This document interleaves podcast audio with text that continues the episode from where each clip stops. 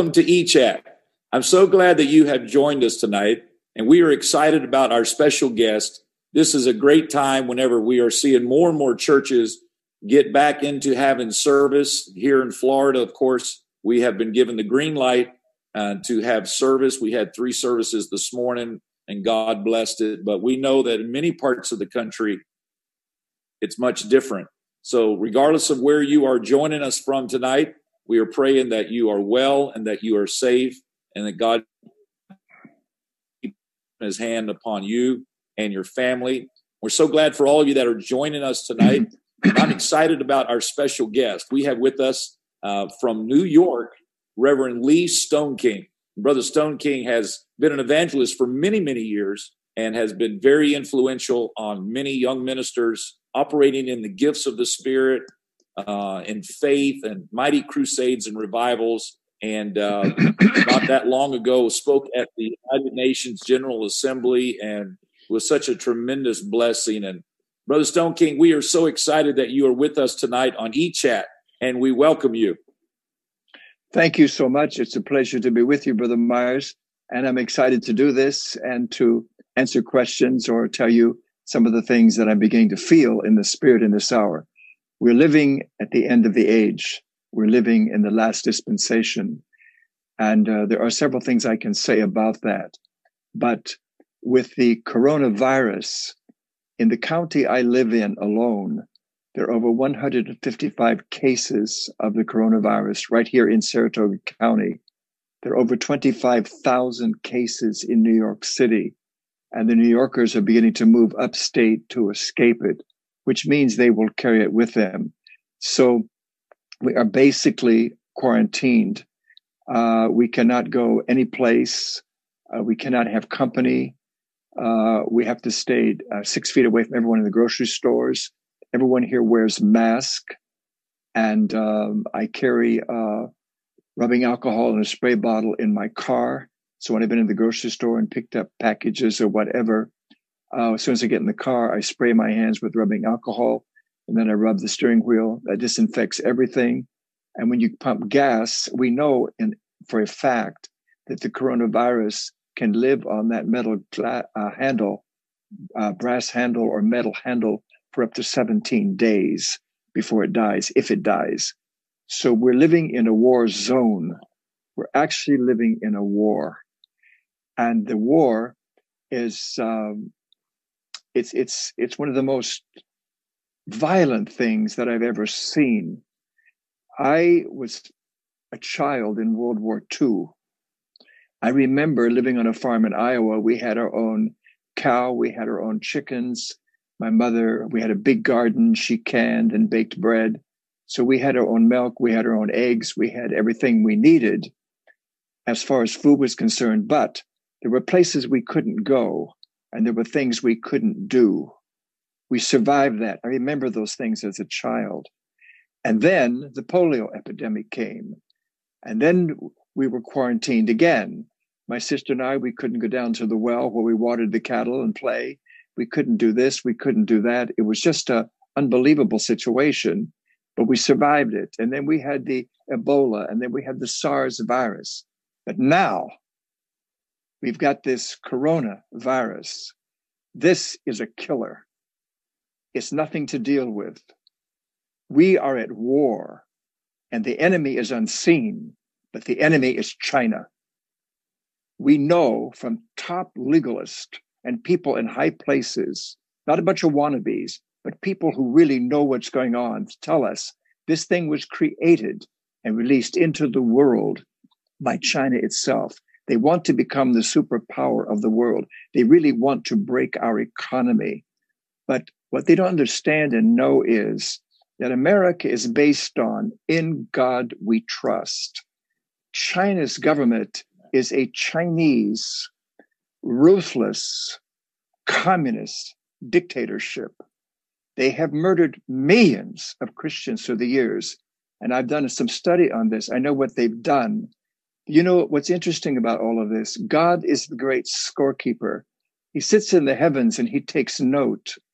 And the thing has a way of turning around. Now their people are dying by the thousands. I am so grateful tonight, today, that I know what I know about God. I know what I know about His Word, that we know Him personally. This nation, in God we trust, is our motto. God is with us, and we will survive this. There's no doubt about it. So I'm excited to just share the views I have and the things I feel in the spirit. You have to admit something. We've never walked this path before. We've never walked along these lines right. before. But God is helping us. What's very interesting to me about this is that the coronavirus has put the church out of the building. The church is in the streets. That's where God always wanted anyway. The church was in the streets in the beginning. There were 50,000 believers in Jerusalem in the beginning. There were 50,000 believers or more in Antioch. But the Myers, they didn't have a building big enough, a Roman Colosseum big enough to house the converts. It was done in the open and they absolutely shook the world. In fact, Christianity destroyed the Roman Empire in the end result. So in this country, that this thing has gotten out of the building, it's in the streets. People are calling, people all over this country are calling UPC pastors because they want to be baptized in Jesus' name. They've heard the message, they know about it. Mm. And there's a fear. And by fear, I mean a reverence for God, an awareness of God. Mm. And people are calling our pastors. They can't get Trinitarians to baptize them in Jesus' name. So they're calling UPC churches, their pastors. They say this I know we can't come to a service, you're not having services. But if you just baptize me in Jesus' name, it's happening all over the country. Our pastors are baptizing people in Jesus' name all over the country. Two weeks ago, I got the message that there was one family.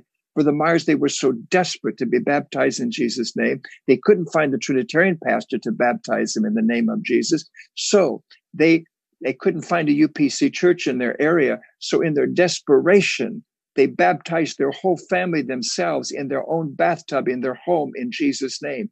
That's how desperate people are. That's the awakening that's taking a hold of us in this country. We've never lived in an hour like this. We got to make the best of this. We could have the greatest revival out of this the world has ever, ever known. Amen. What are you feeling right now in the spirit world, Brother Stoneking? What do you feel like God is is really doing with the church? and what how this fits in this virus and what the season that we're in how does that really fit into prophecy and what god is is god getting ready to come back for the church oh he definitely is jesus will come in our day. There's no doubt about that. There's a simple lesson that i think is very interesting. And i pulled out a sheet this morning because i thought i might have a chance to explain this to you. There's a lot of discussion now about yes. Uh, well maybe this is the tribulation period. Well, this is not the tribulation period, but it is a glimpse into what the world may look like once the church is gone and the tribulation period begins. We, people need to understand the church has always suffered persecution, but persecution comes from your fellow man. The tribulation is the wrath of God against those that know not God. It has nothing to do with the church. That's why Jesus said, You're not appointed unto wrath. We've seen persecution, but we have never seen the wrath of God. And the tribulation period is the wrath of God against those that know not God. That's the difference right there. We don't ever want to see the wrath of God. I want nothing to do with the wrath of God. We've seen persecution, I reiterate, but that has come from our fellow man. So this whole business, people are beginning to say, well, maybe we will go through the tri- tribulation period. Maybe this is it. No, this is not it. Because in the tribulation period, if you read in the book of Revelation, there are 21 phases of God's wrath against the world and them that know not God and will not serve him. There are seven seals, there are seven trumpets, and there are seven vials. And each one of those intensifies as they go from one to 21 phases. And the end, it ends with the greatest earthquake the world has ever known. So what I'm saying is, we have not known the wrath of God. But all of those things are coming upon the world. And again, I reiterate, what we're seeing right now is like a glimpse into what the world may look like after the rapture takes place. But we are the restraining force. The church is the restraining force in the earth. I'm sure you know the verses in Thessalonians where it says, uh, only they uh, who now hinder will continue to hinder until they be taken out of the way. Or the scripture actually says, they who let will continue to let until they be taken out of the way. That the word let comes from an old word, Greek word that means to hinder. So what it's really saying is only he who now hinders will continue to hinder until he be taken out of the way. In other words, as long as the church is here, the Antichrist could never stick his head out because we'd chop it off with fasting and prayer. We'd knock him off the scene because greater is he that is in us than he that is in the world. So what I'm saying is that we're living at an hour that resembles it so closely. But here's what's interesting to me. And I could go along those lines a long time, but I want to get to this. In the Old Testament, there were seven feasts of the Lord, seven feasts. And the Jews worshiped those days every year. God required of them to keep seven feasts. For example, on April 14th, there was the Feast of Passover. On April 15th, there was the Feast of Unleavened Bread. On April 16th, there was the Feast of First Fruits. And then uh, there was the Feast of uh, Trumpets, Feast of Pentecost, rather. And then there was the Feast of Trumpets. And then there was the Feast of the Day of Atonement. And then there was the Feast of uh, Tabernacles. Well, those seven feasts represented the entire New Testament church age, is what they represented. And the Jews worshiped in type and shadow the entire New Testament church age, but they didn't really know what they were doing. They didn't really know what they were what they were worshiping in. For example, the feast of Passover was the crucifixion. Unleavened bread was the burial. The first fruits was the resurrection. The feast of Pentecost was the birth of the church. The feast of trumpets was a the rapture of the church, a type of the rapture of the church and the feast of Day of Atonement was a type of the tribulation period. It was a time when they inflicted themselves. There was great was mourning. There was great uncertainty on that particular day. And then the Feast of Tabernacles represented the tabernacle of the the uh, thousand years of peace. This is the point I want to make. The Feast of Trumpets, which represented the rapture of the church, took day, took place nine days before before the feast of the Day of Atonement, which was a type of the tribulation period. The Feast of Trumpets did not come in the middle of the Day of Atonement or after the Day of Atonement. The Feast of, Tab- of the Trumpets came nine days before the Feast of the Day of Atonement. That proves right there conclusively the church will be raptured out of this world before the tribulation period begins. Case closed. Those Jews celebrated those feasts in exactly the same order, on exactly the same dates, year after year after year. In fact, the orthodoxy of Judaism to this day still recognizes those feasts and celebrate them. I think that's amazing, absolutely amazing, because to me, the Bible is very simple. If you can read the evening newspaper, you can read the Bible you can understand it. The Bible says exactly what it means. And so I'm excited to know that uh, we are on our way out of here. And we've got to be somewhere close to the coming of the Lord. There's a reason why I say that. I, I know that you know probably, uh, you've heard all of this, Daniel's 70 weeks. Uh, God gave Nebuchadnezzar a dream in the days of Daniel. And Daniel was in Babylon. Daniel was gifted and he knew how to interpret dreams, and the news reached Nebuchadnezzar. No one could, no one could interpret Nebuchadnezzar's dream. So those who couldn't, he killed them. But he was told that there was a young man, his name was Daniel, of the Jewish people, that had the gift of interpretation. He could interpret his dream. And so Nebuchadnezzar sent for Daniel. And the vision was, the dream was, God gave Nebuchadnezzar a dream. There was a gigantic, tall image with a head of gold, shoulders of silver, the torso was brass, the legs were iron, and the feet were iron and clay. It's very interesting because Babylon was the first Gentile empire that God ever recognized in his word. The only way you hear of any kind of an empire in the Bible is because they entangled themselves with the Jews. That's the only reason they're mentioned. The Jews were God's chosen people.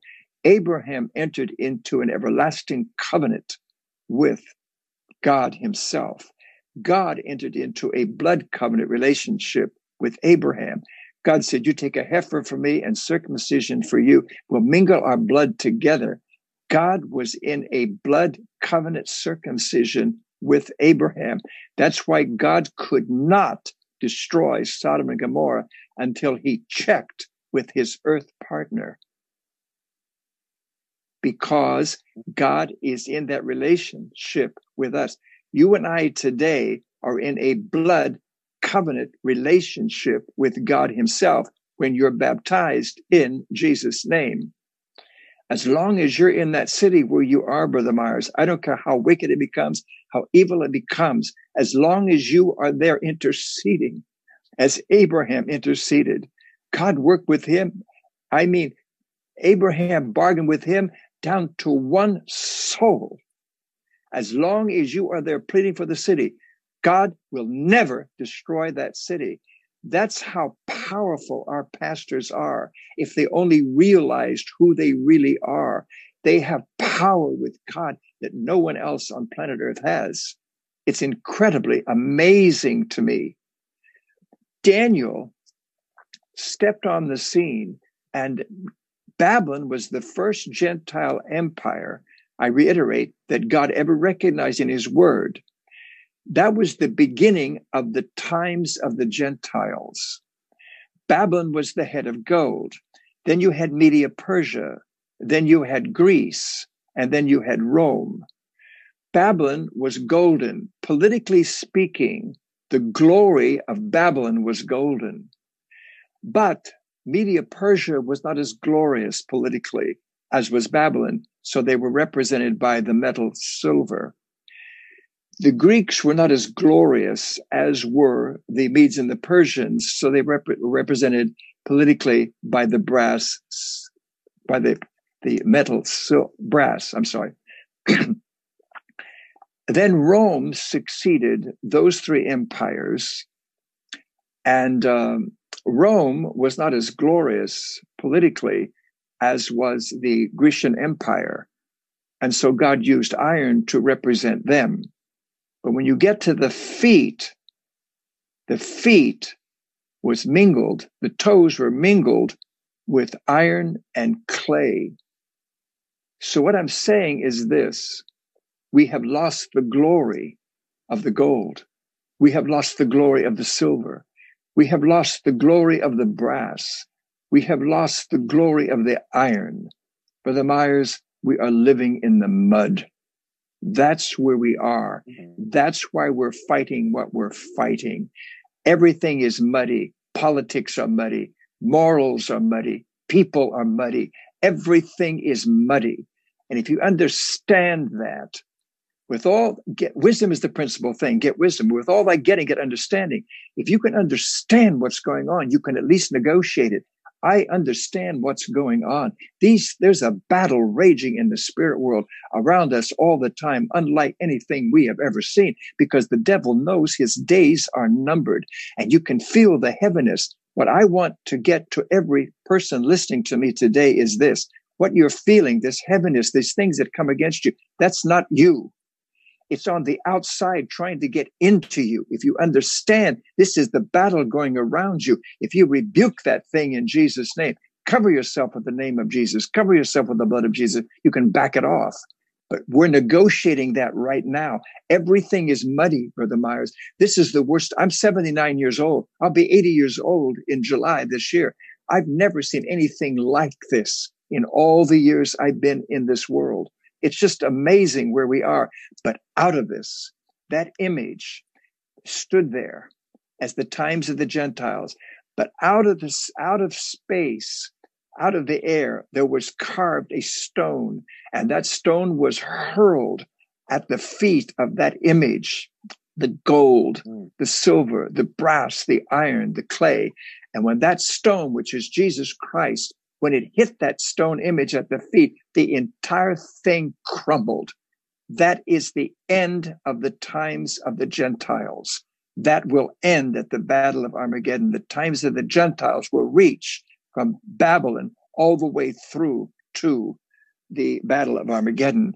The Babylonian captivity lasted 70 years. The uh, Media Persian Empire lasted, I think it was about 200 years. And the Grecian Empire, it lasted about, uh, I think it was uh, 170 or something like that. But the church age lasted, it's going to last 2,160 years. Now, the Grecian Empire lasted 170 years. So we've seen all of this in prophecy. This is the greatest, this, Brother Meyer, this is the greatest glory, glorious hour we've ever lived in. We are going to see the rapture of the coming of the Lord. There's no doubt about it. If we know anything about prophecy, this is it. We're at the end. Everything points to it. Everything points to it, as it was in the days of Sodom and Gomorrah, as it was in the days of Noah. All of those things are around us every day. And it, it's amazing that all these things are happening. I would think that people would get so excited and be and just understand that Jesus is coming. Ladies and gentlemen, whoever you are listening, if you're ever going to live for God, you need to do it now. If you're ever going to pray yourself through, now is the time to pray yourself through. This thing is over. We're going to get out of here any day now. Can you imagine, Brother Myers, just going along in life? And here's the thing tragedy always strikes on an ordinary day. A day like every other day, the phone rings. A police car stops in front of the house, a knock at the door. I'm sorry, but tragedy always strikes on an ordinary day. Jesus will come on an ordinary day, a day like every other day. You may be washing dishes in the sink, maybe mowing the lawn, and all of a sudden you'll take a step and your foot will catch on the air and it'll never touch the earth again and you'll be you'll be caught away. That's where we are. He could come today. He could come tonight. So I am excited and I can feel the Holy Ghost and I'm blinking back tears. the Stone, I, oh man, that's so powerful. We're, spoke, we're speaking with uh, evangelist uh, Lee Stoneking, who has had such a big impact on many of us ministries, churches for a number of years in the United Pentecostal Church and around the world. And uh, Brother Stoneking, I, I want to ask you this question. And those of you that are watching, if you have questions and you want to ask Brother Stoneking, feel free to just type those in and we'll uh, ask questions as time permits. But Brother Stoneking, I wanted to ask you this. When you were speaking at the United Nations uh, General Assembly building, yes. Uh, you, you preached a powerful word and you said that, that Jesus uh, is the solution for the ills of society. Yes. And, and when I think about this climate that we're in right now, uh, he, he indeed is the vaccination. But beyond that, there's such a hunger, as you pointed out, that people are desirous to know the Lord, to have a relationship. They want to know the genuine article. If you're if someone's watching right now, what would you tell them about how they could activate that presence of God into their life and really find that Jesus is the solution to what their needs are individually, collectively, countries, societies, cultures? How, how do how do they find God in that way? Everything with God and knowing about Him is an individual relationship. It's like in just life in general. Let's look at life in general. You have best friends. I have best friends. And when you have a best friend, you tell them things that you don't tell anyone else. And your best friends tell you things they don't tell anyone else. Well, the more you talk with Jesus, the closer you get to him. And the more you talk with him, the better you get to know him. And once you get to know him, you can hardly live without him. But if you never talk to him, you cannot establish any kind of a real relationship. What's sad to me in this country in particular, there are many people who know about Jesus. But Brother Myers, they really don't know him. There's a difference between knowing about him and knowing him. I don't want to just know about him. I want to know him. So in my lifetime, I have fasted, I have prayed, I have cried to God. I've done the things that have has caused God to draw near to me. And I wouldn't change it for anything in the entire world. In fact, at the United Nations, it was very interesting. It's a long story, but I'll just simply say it. I was invited to speak to the General Assembly at the United Nations. I'm the only Christian voice that has ever stood in that podium in the history of the United Nations existence, and that's 70 years. I was chosen by the top eight most powerful men, excuse me, at the United Nations, including Ban Ki-moon, who was the Secretary General at that time. He was the most powerful man in the entire world. I became close friends with him. He was a wonderful, wonderful individual. He was from Korea. He was Korean. And uh, I had dinner with them and did a number of things. But in the actual address at the UN, what happened was the United Nations understood that politics were not the answer to the world atrocities and the terrorism, the acts of terrorism. So they decided they would contact 14 of the world's top religious leaders and bring them to the UN to speak to the General Assembly to somehow maybe put some kind of a religious impact upon things to alter or change um, the human atrocities and the terrorism of the world. Brother Myers is very interesting. I was number 11 on that particular program because my last name is Stoneking and the speakers were listed in alphabetical order to speak. Well, we were only given 10 minutes each. That's all the time we had to give some kind of an answer or solution to the, the atrocities and terrorism in the world. But the Myers, I said to them, listen, not one of those leaders, there were two Cambodian, there were two Buddhist monks from Cambodia. There was an Islamic imam there. There was a Roman Catholic bishop there. There were various world leaders. In fact, the top rabbi of Jerusalem sat right beside me as we were waiting to be called up to speak in the podium. It was amazing. But not one of them addressed the issue that they were asked to address. They, they, they, they stood in the pulpit. Not one of them stayed within the 10 minute frame. They went way over time and they just read something they wrote. It was absolutely boring. Everybody was boring. In fact, the men, the world, lead, world religious leaders around me, they were texting, they were iPadding. They were not paying any attention to anything because it was boring what was going on.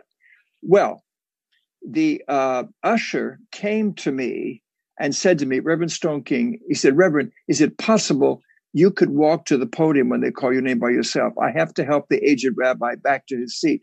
I said, There's no problem. I have no problem with that at all. I'll be fine. So when they called my name and I stood, Brother Myers, something happened. I've got the Holy Ghost. He's alive inside of me. Mm. I know this man called Jesus. When I stood, everything stopped. When I stepped in that pulpit, I didn't talk about religion. I didn't talk about anything. I gave them my experience. I said, I basically I called all the basic names of the greats that were there, Ban Ki-moon, Nasser, El Nasser, uh, all of them, and then I simply addressed them, Your Excellencies, ladies and gentlemen, you're looking at a miracle. I'm not supposed to be here. By all medical expertise, I should be dead. And then I, in seven and a half minutes, I gave a condensed form or presentation of my being raised from the dead by the God I serve. In other words, it was not talking about religion. It was a testimony that no one could fight. No one could fight it. No one could ridicule it. And in seven and a half minutes, we got Acts 238 to the entire world in seven and a half minutes. That's never happened in the history of the church, but we did it. And when I walked wow. out of there, we walked out of that day. I had lunch with all those dignitaries. And then Alexandra, who was secretary to Ban Ki moon at the time, she came to me. She said, Reverend, she said, um, they, they want, uh, they, they want to have an interview with you. These people want to have an interview. I said, well, I have to know when, at what time, because I've got other things here I want, I need to do at the UN. And she said, well, I'll come back. She came back in 30 minutes. She said, well, she said, do you know who Rabbi Cahn is? I said, yes, I do. He's a Jewish, uh, uh, Messianic Jew. She said, yes. Well, he lives in northern New Jersey and he wants to meet you personally by way of Skype. I said, fine. But again, I have to know what time because I have things going on here. She said, well, I'll get back to you. In 30 minutes, she came back and she said, well, he's changed his mind. He lives an hour drive from New York City. He'll be here in Manhattan in an hour. In an hour. He'll come straight to the UN and he will, uh, we'll bring him upstairs and he can meet you. I said, fine. So in an hour, we had this special room upstairs on about the 45th floor of the United Nations building. And we were seated there. Uh, Dr uh, Art Wilson, his wife, myself, and Alexandra, the secretary to, to Ban Ki moon. All of a sudden, the uh, message came that he was there. At that particular time, the security was is extreme. Brother Myers, the security of getting into the United Nations building is unbelievable. What they put you through. Okay, but I had a presidential pass, and I owned it for one year. I had a yellow pass like the President of the United States has, the Queen of England has, all of the dignitaries of the world have it. I just flashed that yellow card and I walked straight through. I had no holdups at all in the lines or the queues. I went straight through. So I had gone straight through. But with um, the rabbi, Jonathan Cahn, they had some difficulty getting him through. Anyway, they brought him in the in the room upstairs. Alexander came in with him, and um, he stood there and uh, you, you know, if you know, you know how I am because you know me. I just walked over to him. He walked in and he folded his arms across his chest, you know, and he just stood there. And I walked over to him and I just um, grabbed his arms and I said, I said, Rabbi, I, I said, Jonathan, I am absolutely delighted to meet you, man. I said, I've watched you on YouTube. I have clapped. I have shouted. I have cried. I have just been behind everything you're doing, man. But I don't suppose he gets many greetings like that or introductions just exactly like that. So anyway, uh, it, it, was just amazing. And uh, so anyway, he uh, sat down and when he sat down, this is what he said. He said, we all need to get back to Acts 2.38. I couldn't believe what I heard. I couldn't believe he wow. said that. He said, we need to get back to Acts 2.38. He said that three times, Brother Myers. We need to get back to Acts 2.38. Brother Wilson looked at him and he said, Jonathan, it's interesting you've said that. Reverend Stoneking just finished an address to the General Assembly for seven and a half minutes talking about that very issue. And Art flipped on his iPad and Jonathan just watched the seven and a half minute message I just gave to the UN. When he got through with that, heard my testimony about healing, he said, This is timely. He said, I need a miracle. Something's gone wrong with my thyroid gland. I'm in trouble. I said, Well, we'll pray for you. But I said, Before we do, I want to ask you a question. Have you been baptized in Jesus' name before you received, the, before you got into all of this? He said, Yes, I have. I said, oh, next question. When they baptized you, did they say, I now baptize you in the name of Jesus Christ for the remission of your sins? He said, yes. I said, next question. When they baptized you in Jesus' name, I said, and you came out of the water, have you received the Holy Ghost speaking with tongues? He said, yes. I said, now it's time to pray. So I said, stand, please. He stood. I laid both ha- my hand on his chest, one hand on his back. I began to pray. Brother Myers, that dude bent forward, sobbing, speaking with tongues. I mean, Jonathan Cahn has got the baptism of the Holy Ghost, man. I know because I had a hold of him. That dude has got the Holy Ghost. I mean, it was absolutely incredible. It was incredible. Well, so we we finished that, and then uh, I had various things going on. But what was interesting to me is that within the first 48 hours after that address, I think there were over four or five million people that had watched it. Within just a couple of weeks, wow. it was about 50 million. At this point, I later, about a year later, I was talking to Alexandra, the secretary at that time to Ban Ki-moon, as I said before. I said to her, I said, Alexandra, I said, while I was speaking uh, at the UN, was that interpreted into other languages? She said, Reverend, what you don't understand is while you were speaking, your message was automatically translated into the six mother tongue languages of the world English, German, Spanish, French, mm. Arabic, Chinese, Japanese. I said, You're kidding. She said, No. And she said, Brother Stoneking, what you don't understand is 2.8 billion people speak one or more of those languages in the earth. That's how far reaching your message has gone. We reached the world with Acts 2.38 in seven and a half minutes. I've gotten calls from Africa. I don't know what, what religion they are, what faith they are, but they wanted to know if I would give them permission to show my address to their in all the churches in their country. And I said, of course. It's amazing what's happened. It's just amazing what's happened. Wow. And you know, I think we're going to have more and more of those kind of opportunities. I I'm so excited. We're talking with Reverend uh, Lee Stoneking, and we are joined now with some some wonderful friends of ours, uh, two young ministers that have been very influenced and impacted by your ministry, Brother Stoneking. And we are excited to have Josh Herring and Chris Green with us, and both of them are very familiar with our East Wind Church family. And first of all, uh, Brother Herring, I'm so glad that you are with us. We're excited about tomorrow night. You're going to be preaching on baptism, and we're talking about eternity this week. I feel like there's a hunger among all of our viewers and listeners to really be right so that we can spend eternity with the Lord. And of course, we know that's the plan of salvation. But let me just start with you, Brother Herring. What are you feeling in the spirit, and what do you want to ask Brother Stoneking? Well, thank you, Pastor Myers, first of all, for letting me be on here. Pops, good to see you. And, good to see you, uh, boy. To my, to my homie Chris Green. I love you, man. And uh, it's great to be on here with you guys. It's a truly a desperate time. Uh, obviously, the Lord's coming back soon. This morning here in Pensacola, three three people, a man and, and two sons, drove um, asked me to baptize them, and so I was uh, so I baptized them. And when I got done baptizing them, they told me that they drove two and a half hours. They'd watched me on YouTube preaching and they drove two and a half hours from Mississippi, found out where we lived, just to be baptized in Jesus' name. And the Lord filled the man with the Holy Ghost when he came out of the water.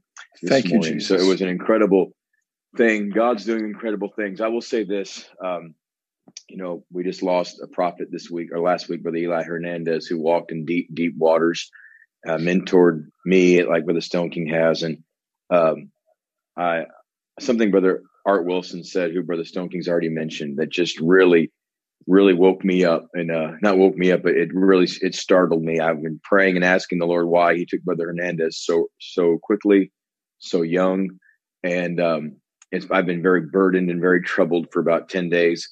And he said this. He said he was praying the same thing and asking the Lord why why this happened. And the Lord said to him, "Who climbed Mount Transfiguration with me?" And he said, well, James, John, and Peter. The Lord asked them again, Who climbed Mount Transfiguration with me? He said, James, John, and Peter. He asked them the third time, and Brother Wilson said, James, and God said, Stop. And Brother Wilson said, uh, The Lord asked him, Why do you think I invested so much into a temporary ministry like James? He was going to be executed early in Acts, Acts 12. Peter was going to have an extended ministry. John was going to have an eternal ministry but James was going to have a temporary ministry. Why was he one of the three? Anyone could have been chosen. Why did I choose him when he was going to die so young? And I listened, and Brother Wilson said these words, and this is what I feel for the apostolic church right now. He said that when James died, the church woke up and began to pray for Peter like they'd never prayed ever before. And they prayed and ultimately got Peter out of prison because of the death of James, the man of God. And he said, The passing of Eli Hernandez has caused the apostolic church to wake up into such a dimension of hunger and apostolic desire that they're not going to take no for an answer now. And things that, that you don't understand, he said, God has let temporary ministries come and go to wake us up to go for apostolic revival like we've never seen before. And I truly believe that's what's going on. I believe that there's an anointing, there's a desperation in our preaching, there's an authority that's coming on us. There's an absolute sensitivity to the Holy Ghost that I've never seen. And um, I think he's coming back very soon. And that's why I think the preachers are preaching with more prophetic anointing and more desperation in their voice and more authority because they realize the time is short. Brother Chris Green, we love you, and I know the Lord's had a, a special touch upon your life. You've been such a blessing to our East Wind family. And I know Brother Stoneking's ministry has had a big impact on your life. What are you feeling right now in the spirit? And what do you want to ask Brother Stoneking? Oh man, I I'm just thankful to uh, be on this this conversation with some amazing, amazing men of God, and uh, just thank you, Brother Myers, for allowing me to be on with you guys. You guys are are eternal friends of ours, and uh, Brother Stoneking and Brother Herring. I wouldn't be where I am today without these two men of God. Um, obviously, we're in an unprecedented time and I believe that this time is bringing out the best of some and bringing out the worst of others. And that's what happens in a tight place. Hosea 5:15 says, "In their affliction they will seek me early." And that word affliction translates to a tight place of distress. He says, "In their tight place of distress they will seek me early." And I looked up that word early in the Hebrew and it translates to to diligently seek for and when I read that, to diligently seek for, it rang a bell in the New Testament, Hebrews 11 and 6. He will reward those who diligently seek him. And so, this time of affliction, this time of a tight place of distress, I believe, has squeezed the best out of some and squeezed the worst out of others. But it's all been dependent upon how they have sought after God. And um, that's kind of what I would love to ask Brother Stoneking is um, if Brother Stoneking, if you could say, I'm 32 years old, so I'm still a young man trying to stay young. If you could speak to your 20 or your 30 year old self, what would you say? Because you know so many things now. You have an, an experience and an exposure that few have but it didn't start when you were 60 years old. It didn't start when you were 70 years old. One thing that I've seen about this younger generation is they have a a tenacious hunger, a ferocious hunger. I was talking to uh, Brother Mark Brown about this the other day. That this generation has one of the greatest um, uh, appetites for the things of God that I have ever seen in my life. But we're trying to bridge the gap from the desire of hunger to um, to the action, the application of that hunger. And I was with Brother Stoneking at the Texas Bible College um, Legacy Conference, and on Friday night, the place just went up in flames. Brother Stoneking preached about being used of God, and and and there was i saw the hunger bring the young people to the altar and they were you could see them lifting their hands as if they were just praying for god to anoint their hands and they were yes yes yes. and the next morning my wife actually was asked to speak and she taught about intercessory prayer and daily prayer. And and what was interesting is that um, it was sort of the moment when the rubber met the road because you could see the night before when people were wanting this anointing of Lee Stoneking, if you will. They were wanting the miracle signs and wonders that Reverend Lee Stoneking has seen and this, this, this ministry. But then the next day you attach it to that when the word went forth, it's time to pray. The response was different.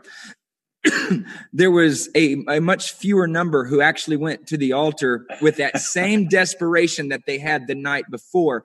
And I could see the gap from that hunger of God, I want it to, okay, but what's it going to cost me? And so Brother Stoneking was had to fly out. And so that night I spoke to those students and I said, do you think that while Brother Stoneking was in Bible college at ABI, he was playing games and, and watching movies and just doing frivolous things? I said it wasn't a mantle that Brother Stoneking received, it was a prayer life that he committed to God that allowed him to become who he is today. But my question would go into that for Brother Stoneking to speak to the 20s and the 30 somethings that want to bridge that gap from desire to decision. How could you speak to that, Brother Stoneking? Mm-hmm. It has to do with action. When I um, first came into this, I was 23 years old. And I had been injured very seriously in a car accident when I was 16. There was really no hope for me. I was going to a doctor every other day, Monday night after work, Wednesday night after work, Friday night after work. Could not get, sometimes over the weekend, I had to call the doctor and I have to go back and have everything realigned in my back. I was in really bad shape. Long story short, I came to an apostolic Pentecostal church and um, I had never seen anything like it. But I noticed in the service, it was in the basement of a parsonage because it was a home missionary church until they could build a new building. It was just a small group of people. I had gone to a big, beautiful church with stained glass windows, the Evangelical Free Church, and all that type of thing. But, um, and Billy Graham was my hero and all of that. And I was a counselor in Youth for Christ and all of those things I was into at that time. But uh, I saw something in the basement of this parsonage in this apostolic Christian group that I'd never seen before uh, in the prayer request at the beginning of the opening of the service, there were people who raised their hands and said, I want prayer for my body tonight. I had never seen that before.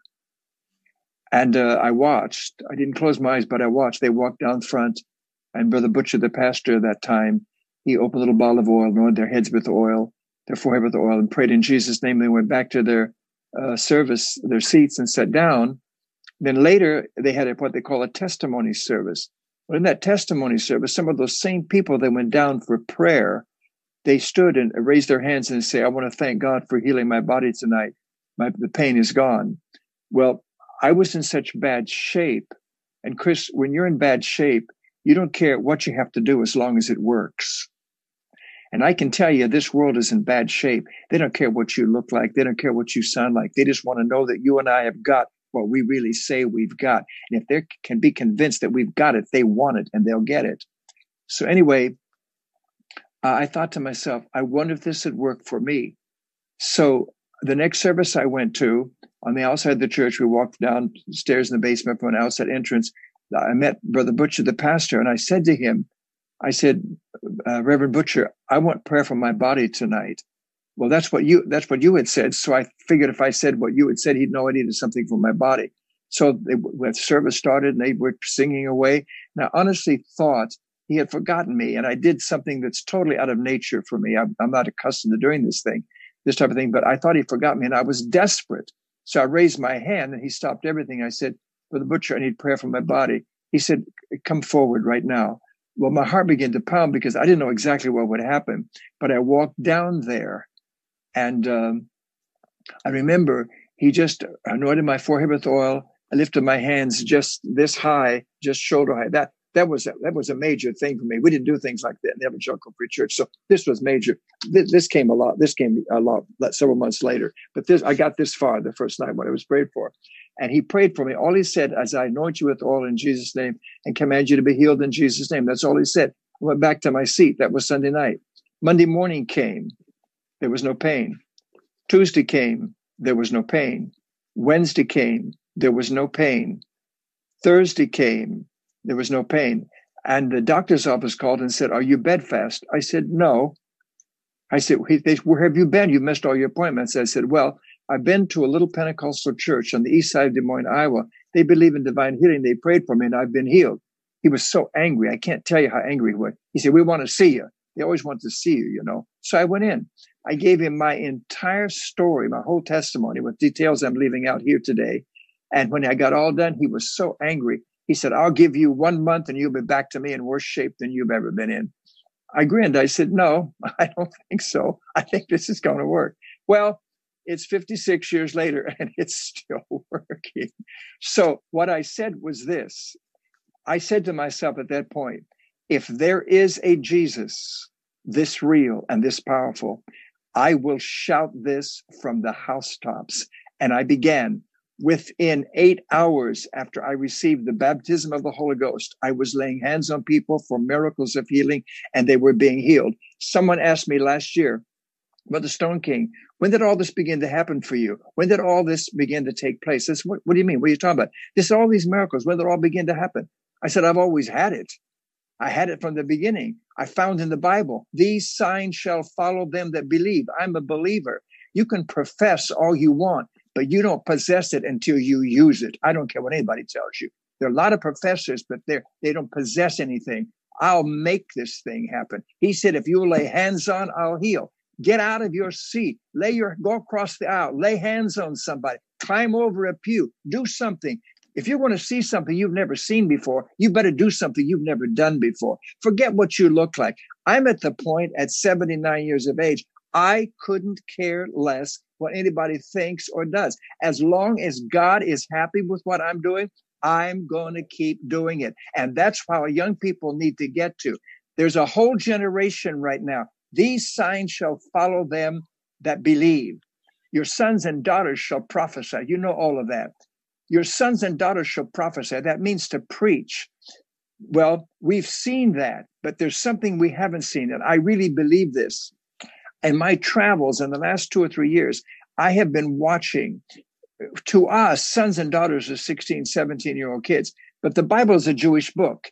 It was written to the people of the book, the land of the book, Israel, okay?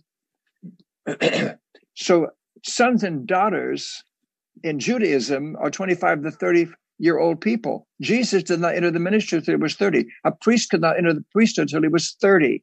So when you're talking about your sons and daughters shall prophesy, you're talking about a 25 to 30 year old group of people. I've been watching in my travels, I reiterate, Chris, there is something happening on that particular group, that age group in this whole movement all across the United States. There's something. I'm watching them. They're the ones reaching for the gifts of the Spirit. They're the ones talking about the fivefold ministry. They're the ones wanting revival. But all they're waiting for is someone to give them permission. They believe it. They want to do it. You've got my permission. I'm giving that generation my permission. We are elders that are alive today. You need to give these kids permission to go out and do what they know to do.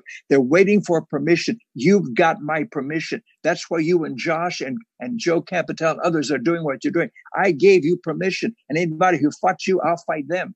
We need to fight for our young people. You guys need to get out there doing it. You're doing what needs to be done. The world has never seen anybody like you. And before Jesus comes, there's going to be a, uh, Uh, there's going to be a surge of preaching unlike anything this world has ever known because mm-hmm. the latter mm-hmm. rain is greater than the early rain or the former rain. We're living in the latter rain now. The latter rain is seven times greater.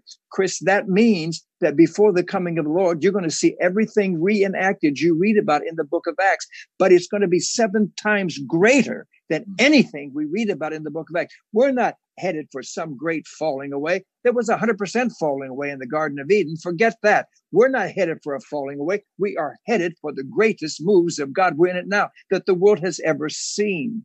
There's nothing like this. Billy Cole saw mm. over 178,000 people receive the baptism of the Holy Ghost in one service. That's never happened in biblical, in biblical times anywhere. We are live to see that. Thousands are being baptized in Jesus' name. There's revival everywhere, everywhere, everywhere. Mm. God is doing something. I don't know about you, but I can hear the sound of the rushing mighty wind. I can hear the crackle of cloven tongues of fire. We're at that point, Brother Myers. There's nothing like what we're living in. So let's exhaust it. Let's just do everything we can do. Let the critics do whatever they want to do. Ignore them. Keep on going. Amen. Wow, I feel the Holy Ghost. That is so powerful. We are speaking with Reverend Lee Stoneking, Reverend Josh Herring, Reverend Chris Green, and Brother Stoneking. There's a question that has come in online from uh, Nathan Davis who says, "What is the key to tapping into conquering spiritual warfare?" Fasting and prayer. Fasting weakens the devil. Fasting does not. Fasting does not convince God to heal, to save, or any of that. Fasting, fasting weakens the devil. When the disciples came back and said to Jesus, they had they had seen healings, but they couldn't cast out certain devils or whatever. Jesus said, This kind cometh not forth, but by prayer and fasting. Fasting weakens the devil. Fasting, that's what it does. It weakens the devil. Any man of God that I've ever known that fast, they can cast out devils in seconds people who fast, mm. it weakens the devil. It weakens the devil, is what it does. Amen. Absolutely. Myers, Brother I, Herring, I you want to weigh in on that? How do we win the battle on spiritual warfare? Oh, go ahead, Brother Green. I'm sorry. Go, yeah, go ahead, Chris. I'm just afraid if Josh goes, the thing's going to blow up. go. I'm ready to pray right now. just something real simple to add to what Brother Stoneking just said. And um, the Lord just showed me this a few days ago in my own flesh. I didn't see this, you know, watching somebody else. This was my own flesh being flesh.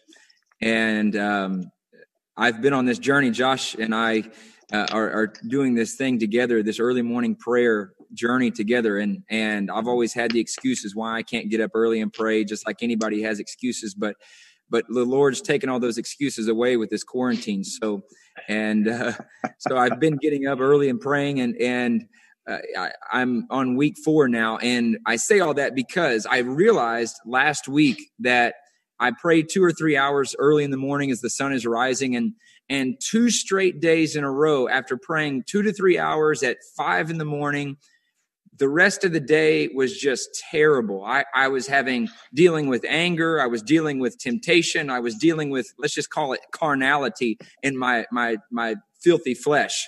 And the next morning I was praying and I thought, man, I am, I, I must be really a really bad sinner to be praying two to three hours early in the morning before the sun rises and then have deal with this sin and temptation and flesh and carnality and and um, what I realized is, no, I'm just a human being. You know, I, I can't make my flesh spiritual.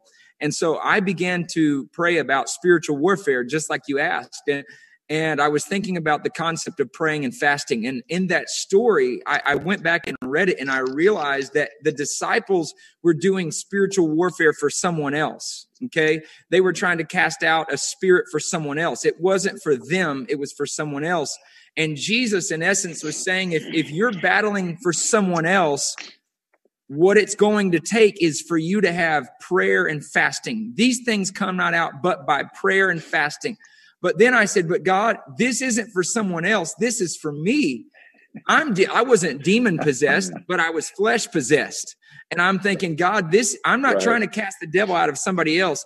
And I, I, if Brother Stoneking wants to rebuke me for this, have have at it. But I say, God, praying rebuke and fasting has not been enough for me. So what do I do? James 4 7 says, Submit yourselves to God, resist the devil, and he will flee from you. So I realized, okay, I can pray from 5 a.m. to 8 a.m., but from 8 a.m. till 10 p.m. at night, I've got to do something called resisting the devil, resisting my flesh, resisting temptation.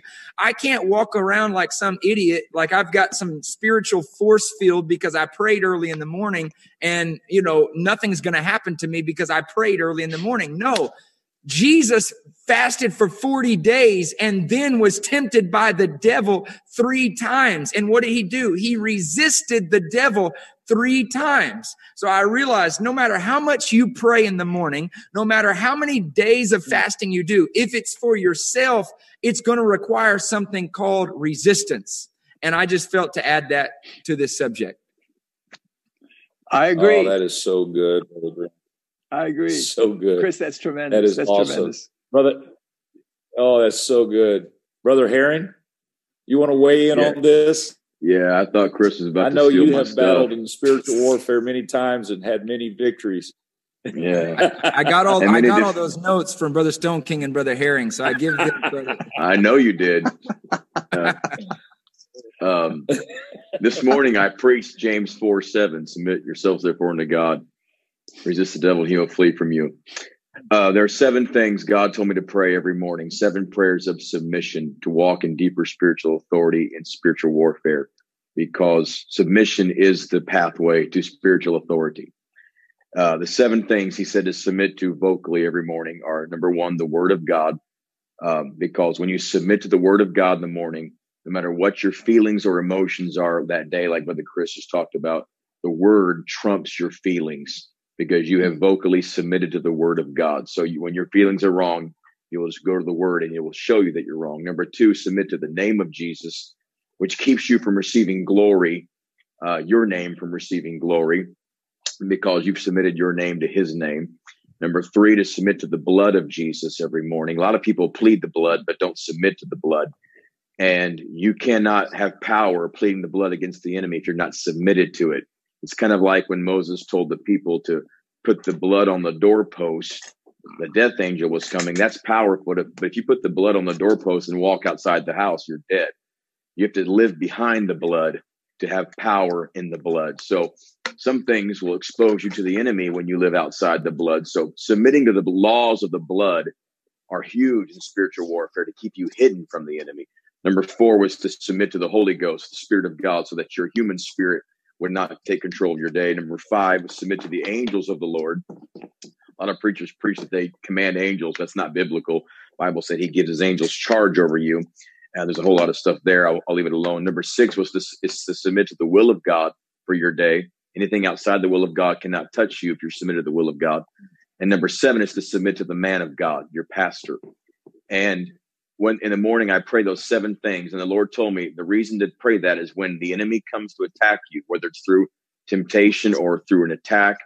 Uh, if you've submitted to those seven things, when you resist and you speak against the enemy, they don't see Chris Green or Josh Herring. They see the word, the name, the blood, the spirit, the angels, the will of God, and whoever your pastor is speaking against them because you have vocally declared, I'm submitted to the authority.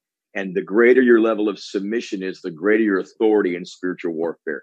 I do believe prayer and fasting is the absolute key. I mean, I could talk all day on this. I'm trying to write a book on fasting. I, I, it's huge, but I think that submission is very vital in spiritual warfare because there's a lot of people that uh, I'll say this and I'll shut up, but there's a lot of people that resist the devil and he laughs, he doesn't leave. And I told the church this morning, if you're resisting and he's not leaving, it's not a faith problem, it's a submission problem. If you will check your submission level and you will raise it, you should have no problem casting out devils, casting out thoughts, casting out imaginations, because the greater your sensitivity and submission to authority, the greater your authority is in the spirit world. That's awesome. This is so rich. This is so good. I, I have to tell you, I could I could do this all night long. Yeah. I know we're up against the clock. I just want to I just want to ask uh, Bishop Stoneking if you wouldn't mind just praying over us. I felt the Holy Ghost when these men were talking, and I know that God's got a special touch upon this generation. And I just ask that you would pray over us. Would you just pray over us right now in Jesus' name? I'd be happy to pray over you, but I want to take advantage of this opportunity for myself also. I have a terrible yes. struggle with my energy, no energy. I want you guys to pray for me that God will heal me of this no energy situation, this no energy situation. It takes a lot of energy to do what I do. And I just need energy and strength. I get, I was so bad off about a week and a half ago. I couldn't walk across my kitchen floor. I didn't have the strength to get across the floor. And so I knew something was really, really wrong. And I've had some things taken care of and I've had some appointments and whatever, whatever. But uh, I'm doing some better, but I still need energy. I mean, Mo, Brother Barnes was 92 when he passed away. I'm only 79. Moses, the Bible says Moses, uh, he lived, he, he, he, he, he, he lived until 120. He was 120 years old when he died. His eye was not dim, nor his natural force abated. So he was 100 and, and, and all of that. So I've got a few years to go. I mean, you know what I mean? I mean, Amen. I just want God to heal me, you know? I mean, I just I, I, have a burden. See, see, I here's the deal with me. I live for people like you. I'm a brother Myers. I live for guys like you and Josh and and and Chris. I live for you guys. That's why I'm still here. I, w- I want to do all I can. Anything you can get from me, take it and use it. Don't mention my name. Just take it and run with it.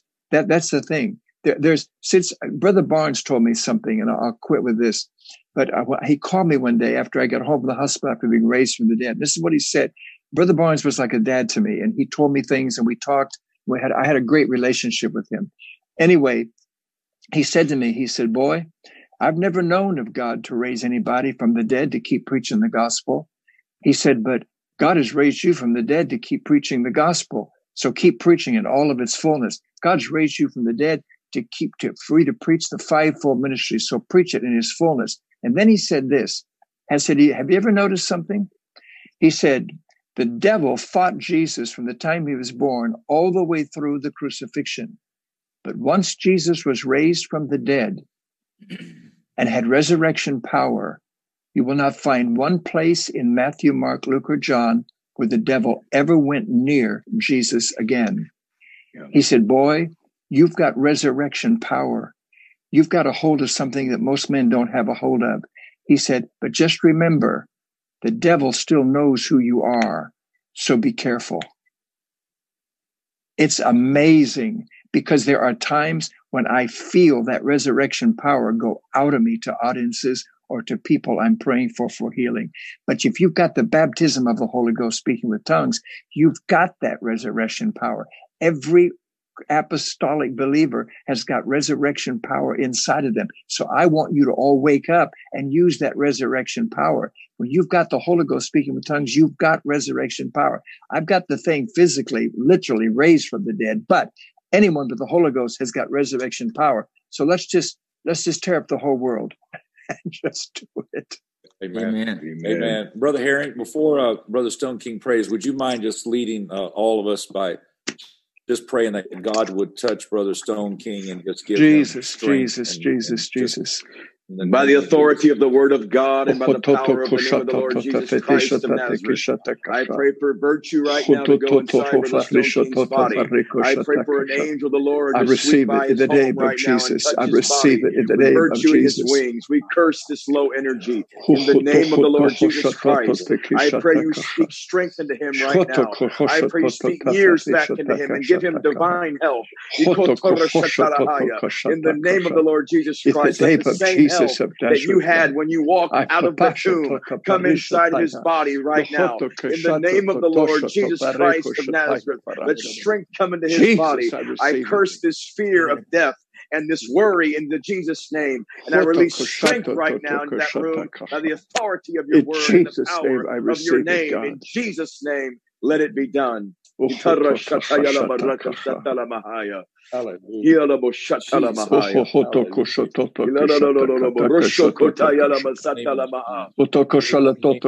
In Jesus' name. God, I pray. In the name of Jesus. God, I pray over this meeting today that the power of your spirit will reach out to every ear that has heard, that something will have happened in the hearts of those that have listened and participated in this today, that resurrection power will explode in them, that there will be an urge, an urgency rise, that they will begin to become bold and they will go forth and demonstrate what is inside of them. These signs shall follow them that believe. I command in the name of Jesus that revival will explode among the younger people in our movement today and that we will shake this world in the name of Jesus.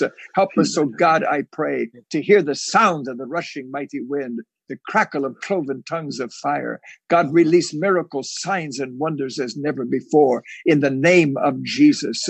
Hoto korisha la varaka shataya varaka. Hando la variko teko shotoya varaha teko shataya varaka. Yes. Kato kato kashato tokoro shataya. In the name of Jesus of Nazareth, I pray, God. In Jesus' name.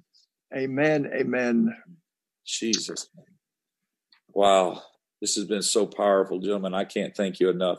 I just feel like there's a lot of people that are, you know, you can feel the Holy Ghost. That's the thing through Zoom or Facebook or whatever you're watching. You can feel the presence of God and the Holy Ghost. And we're just praying and believing that uh, the anointing that these men have, Brother Stone King's prophetic ministry has impacted you. And I just want to encourage you God loves you. God cares about you. He's yes. reaching for you. And if you want to be saved, God will move heaven and earth to save you. And whatever, yes. wherever you are, or whatever you're dealing with, He's got the solution. He's the answer. And so Amen. I thank you for joining us tonight on eChat. And I pray that God will continue to bless you. Don't forget, tomorrow night, Brother Josh Herring is going to be preaching on baptism in the name of Jesus. And wherever you're at, you can be baptized in the name of Jesus. And on Tuesday night, Brother Chris Green is going to be speaking about the Holy Ghost, and you're going to mm-hmm. be um, you're going to be uh, you're going to be touched by the Lord. I just encourage you to tune in tomorrow night and Tuesday night, the same place at 7 p.m. And I know God will bless you, gentlemen. Thank you so much. We love you. God bless you. Thank you so much for being on eChat tonight.